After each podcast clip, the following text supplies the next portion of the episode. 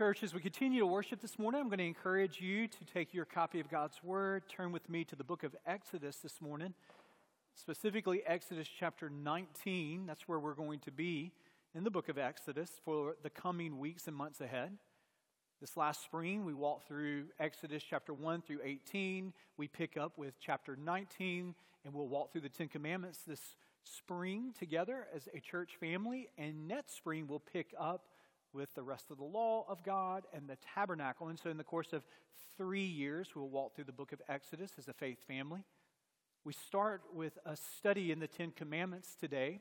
We will be at the bottom of the mountain, that being Mount Sinai. We will not go to the top and here. We'll be in that preparatory stage this morning in Exodus chapter 19, asking why the Ten Commandments? What's the purpose of the Ten Commandments? How do we differentiate between uh, God giving them to the Israelites and His word to us to follow as followers of Him as the church today? there was a time in our culture where the Ten Commandments were sort of ubiquitous. I mean, they were, they were the wallpaper of a lot of, of what we experienced as citizens of America. I'm going back decades and decades and decades ago. There, there was a time I think we were pretty familiar in the sense of being able to, to list the Ten Commandments. I, I'm pretty sure that's not the case now. But I do think that outside of the 23rd Psalm and the Lord's Prayer, there is a cultural memory to the importance of the Ten Commandments that still resonates with many people. Now, if you were to be asked to list all of the Ten Commandments in order, I would imagine that, that many of us would maybe miss some or miss a lot. I heard of a rather odd survey from about 10 years ago, 15 years ago. I always want to meet the people that come up with these kinds of surveys, but the premise was pretty simple. Uh, they asked 3,000, 4,000 average Joe Americans to be able to list the Ten Commandments in order and then to be able to list the seven ingredients to a McDonald's Big Mac. And you see, I, I had to look up. It, it, has been a long time since I've had a Big Mac. But in case you were sitting in the pews and you just were wondering, you have two all beef patties, special sauce, lettuce, cheese, pickles, onions on a sesame seed bun. And so you kind of see where this is going. When they polled the respondents, surprise, surprise, the, the majority could come up with the ingredients of the, uh, of the Big Mac before they could come up with the Ten Commandments. Uh, 80% of the respondents knew that there were two all beef patties, but only 60%, the, the largest number that could come up with one of the Ten Commandments was 60% could come up with do not kill. 45% could come up with honor your father and mother. 34% remember the Sabbath day. 29% uh, do not make for yourself an idol. Now, listen, the point of this is not that in the course of the spring that we'll be able to list all the Ten Commandments in order, uh, but, but rather that we'll live these out. Now, I mean, you can't live out what you don't know. So there is an importance to internalizing the Word of God. There is an importance to knowing the Word of God, memorizing the Word of God, hiding the Word of God in our hearts so that we may not sin against Him. But there is something to be able to list them. There's a whole other thing to be able to live them out in our daily lives. And, and what do these staples of, of the society that we know as the nation of Israel, that's influenced much of, of all societies since then, uh, what, what does this mean for us as followers of Christ? And how do we live this out? And to answer that question, we jump not into the first commandment but rather, we stay at the, the bottom of the mountain. In Exodus chapter 19, starting in verse 1, we read, On the third new moon, after the people of Israel had gone out of the land of Egypt, and on that day they came into the wilderness of Sinai. Where were they? They were in the wilderness of Sinai. Verse 2 they set out from Rephidim and came into the wilderness of Sinai. Again, the repetition, the wilderness of Sinai. They encamped in the wilderness. There, Israel encamped before the mountain while Moses went up to God. If you're tracking along with the journey of the Israelites, you put a GPS upon them. They've come out of Egyptian captivity. They're about three months into their journey of newfound freedom into the wilderness. They find themselves in the, the wilderness of Sinai. Exactly where? Well, that's an important question. It's a full circle moment for their leader Moses. It's easy for us to forget this, but in Exodus chapter 3, this is the place where God spoke to Moses out of the burning bush? You have this sort of deja vu kind of moments, this full circle kind of moments. Maybe it was over the holidays and it's been years and years, decades maybe, since you went and drove by the, the, your home place, the place that you grew up in. And it was just something about worlds colliding when you saw that, that house. Or maybe it's a, a reunion of college or high school and you get to see people you haven't seen in a long time. This was that for Moses. I mean, being at the, at the bottom of this mountain brought back, I am sure, the words of God from the burning bush. We, we have them recorded for us in Exodus chapter 3, verse 12. He, being God, said, But I will be with you, and this shall be a sign for you that I have sent you, that when you have brought the people out of Egypt, you shall serve God on this mountain, this mountain right here. So when God appeared to Moses and said, I know you got some other things you want to be doing here, but I'm going to send you back to Pharaoh, and you're going to say to Pharaoh in a very bold way, let my people go. And Moses had a he had a lot of different excuses why he was not the man. And God said to him, I'm going to be with you. And, I'm not calling you based upon your own strength, but I'm going to equip you. And even in your insecurity, I'm going to bring you to this place. And guess what? One sign is I'm going to keep my word. And so where I'm where I'm giving you this message, I'm going to bring you back. And so you can imagine Moses kind of uh, looking over to Aaron when they come back to that mountain, and he says, "Hey, this is where it all started." Aaron, did I ever tell you that time? I was tending the sheep, and God spoke to me out of a burning bush here. This is how it all started. And there he was in that full circle moment. Now, where was he exactly? There's no reason for us to belabor this. But there's a lot of speculation in regard to the actual site of Mount Sinai. And, and can, you, can you know with 100% certainty? Can you, can you get on a plane and, and, and uh, come to the, the, the, summit of Mount Sinai and, and stand exactly where Moses stood? I mean, that would be interesting, wouldn't it? That, that would be captivating, would it not? Can you do that for certain? When the answer to that is yes and no. The no of that answer is, is that there, there's not a consensus exactly what that mountain and where that mountain exactly is. You have Galatians 4 25, where Paul talks about the Mount Sinai of Arabia. You have many scholars that put it in the northern part of the Sinai Peninsula, which would be Kadesh Barnea. Most traditionally, south I mean, if you Googled tour Mount Sinai, you're, you're going to find an 8,000 uh, foot peak there that in four to five hours you can come to the top of. Uh, St. Catherine's Monastery is there, 6th century, 7th century monastery. And so that's, that's where the traditional site is. But when you got there, there, there, are these tours where you can go about 1 o'clock in the morning and you can see the sun rise. And when you see this breathtaking view, it would be pretty amazing, there's no doubt. But can we know with 100% certainty that's exactly where Moses stood exactly thousands of years ago? And the answer to that is no. Should, should that worry us? The answer is no. God, God gives us in His Word everything that we need for faith in Him and to follow Him. But, but He doesn't, in His sovereign will, give us everything that we might be curious about knowing. So, so there's some things in Scripture that He has just not given us clarity on, and this is one of these things. The where exactly is not as important as the what and the why of the Ten Commandments. So, so we don't have to spend a whole lot of time in endless speculation about which mountain peak this is going to be here, but rather we, we stand as a congregation at the foot of this mountain in Exodus chapter 19, and, and we hear Moses going up to be addressed by God. This is going to happen three times in Exodus 19. Seven times between Exodus 19 and the end of the book of Exodus, you have this going up, coming down, going up, coming down. He is a mediator between the people of God and God, the holy God who would speak.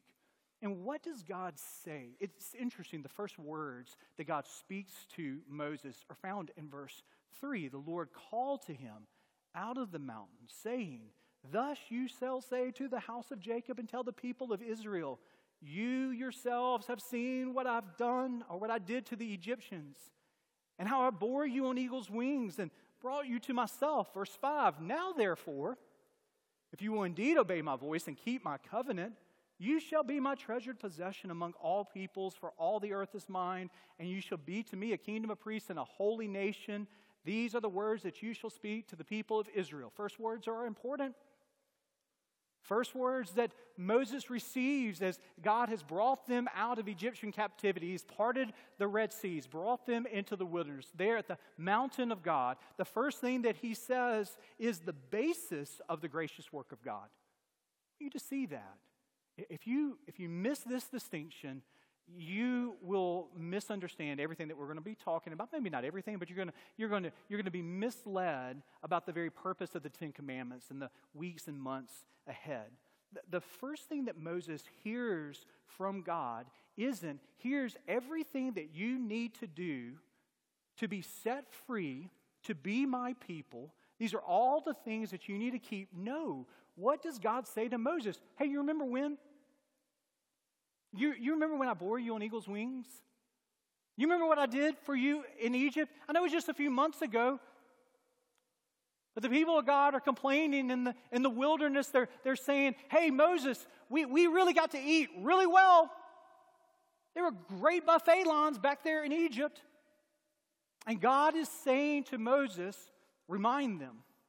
Remind them of my grace that set them free. Notice the order. Notice the order that he sets his people free, then he gives them the Ten Commandments. He sets them free through his grace, then he gives them the law. He could have said, back in Exodus chapter 3, let's rewind the tape. Let's go back to that mountain when God appears to Moses in the burning bush. He could have said, Hey, Moses, okay, I've got a plan for the people. And this is the plan. I've got 10 commandments, and I need you to go back to the people in Egyptian captivity, and I need you to tell them to have no other gods except for me, no other idols, no other idols. I need you to tell them to honor their father and mother. I need you to tell them to not kill. I need you to tell them, and he could go so forth through the Ten Commandments and say, at the end of the day, give me six months, a year. I'm going to watch. I'm going to come back to you. And if there's more obedience than disobedience, then I'm going to break the shackles of Pharaoh. I'm going to break the shackles of Egypt. He doesn't do that, does he? Rather, he sets his people free based upon his gracious love for them. The freedom from God then precedes the law of God. Another way we could say that is the grace of God precedes the law of God. Really important because I think many of us, we have a home base, we, we have a channel of our heart that our heart always goes back to. You know what I'm talking about here when I, when I mention a channel of our heart. Many of you maybe traveled and maybe you traveled to a hotel these last few weeks and you stayed in the hotel, you cut on the television, and what the hotel has a, has a hotel channel, it's the home channel. And maybe there's a football game that you wanted to see a little bit of, and so you found ESPN and you go through the channels, and then you cut the television off, and then you cut the television back on. And does it go back to ESPN? No, it doesn't. It goes back to that home channel. In that home channel, it tells you all the amenities of the hotel. It tells you all the places in that city that you could go to that, that uh, would be a wonderful restaurant to go, wonderful activities for your family. And when you cut the television back on, it goes to that home channel. You cut it back off and cut it back on. It goes to that home channel. And we have a default channel of our human heart. It is a works based channel. Our human instinct is to say, we really need to do something to earn the love of God if we're going to be saved by God, we need to do our part. And if we meet God in the middle, then He will set us free from our sins. The Marines had a, a, a, motto years ago, which was entirely appropriate for that branch of the military, but it can be deadly if we accept it as the motto of Christian life, which is always earned, never given. Always earned, never given. And there's some of you that the default channel of your human heart is saying, God, I want you to really like me. I want you to save me. What do I need to do to meet you in the middle? Could you imagine God coming to the Israelites in Exodus 1 through 18 and saying, Hey, Moses, I'm going to set you free from Egyptian bondage. I need you to get the strongest men, and I need you to storm the palace. I need you to rile them up.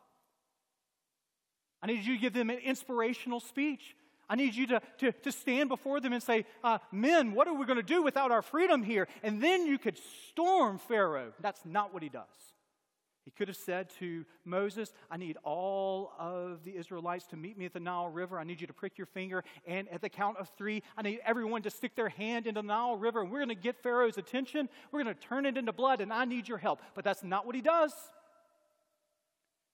The freedom that the Israelites receive is solely upon the grace and the mercy of a powerful God that all the earth is his and your freedom from the bondage of your Pharaoh, your freedom from the bondage of sin, comes not by you meeting God halfway, doing your part, and He does your, His part.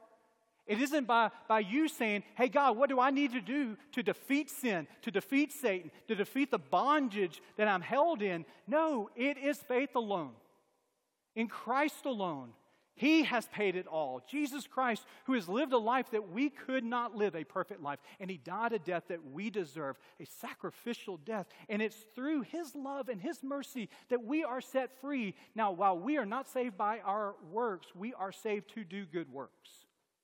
And this is the distinction. This is the now, therefore.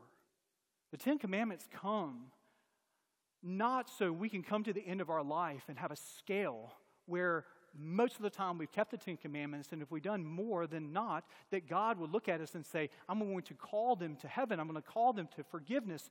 No, we are freed people, empowered by the gospel.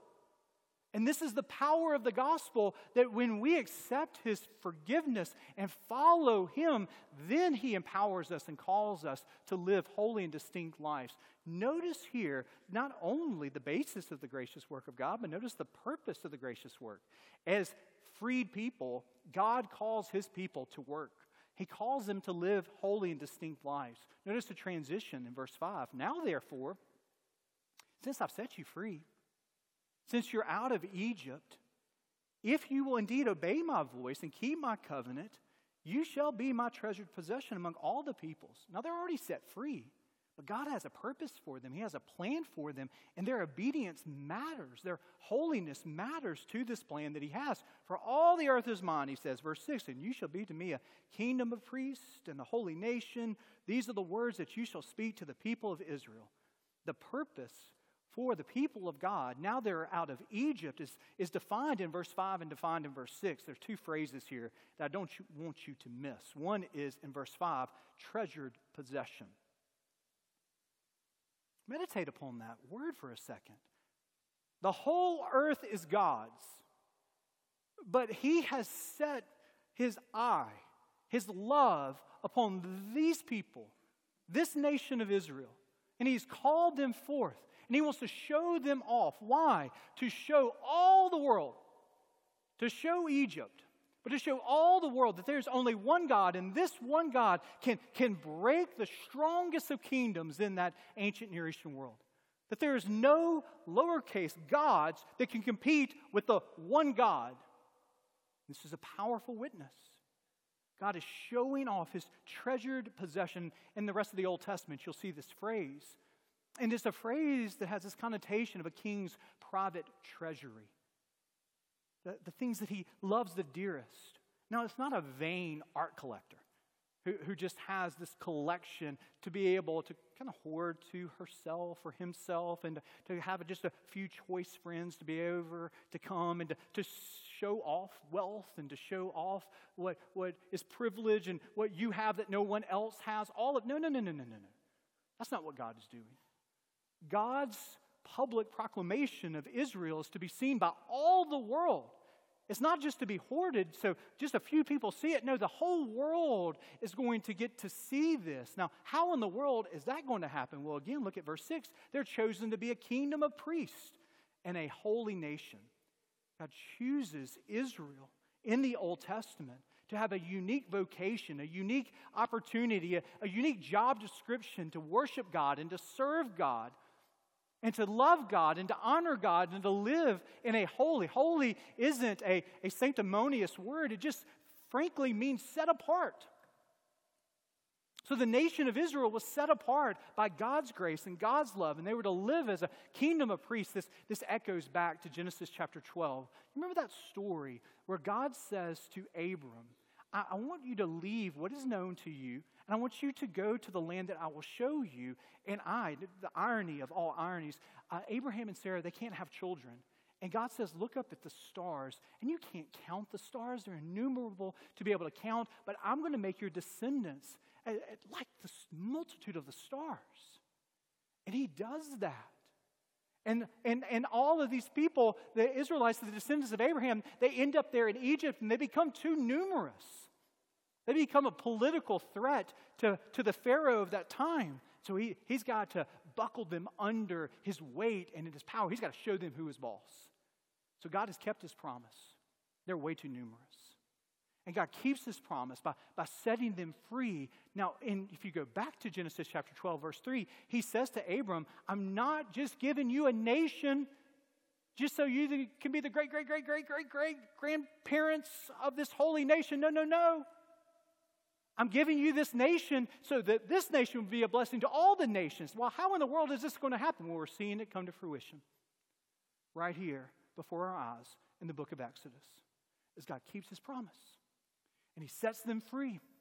And if you're in a pew, you're a part of this story. If you've accepted Christ as your Savior, you are a part of this story because out of Israel comes the true Israel, Jesus Christ, who lived that perfect life and through him, we're able, we're able to be sons and daughters of Abraham. We're be able to be a part of this family, not of the Israelites, but of the new Israel, the holy church. And we are able to serve him. We're able to love him. We're able to worship him. We have, we have a vocation.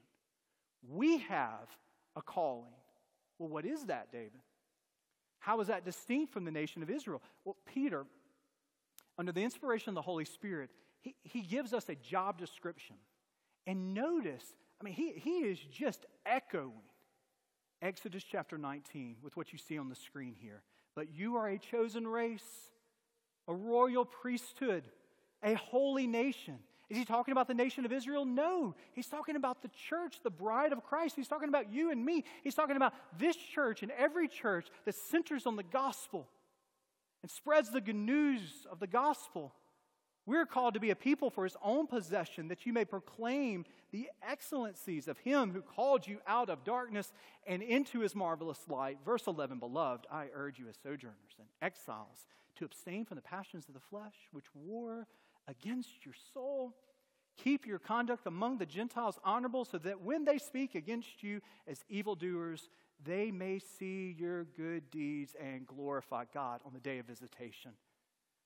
There is nothing more debilitating that when you have a position, you have a job, and you don't have a clear sense of what the expectations are for that job. I mean, it can come in, in a variety of ways.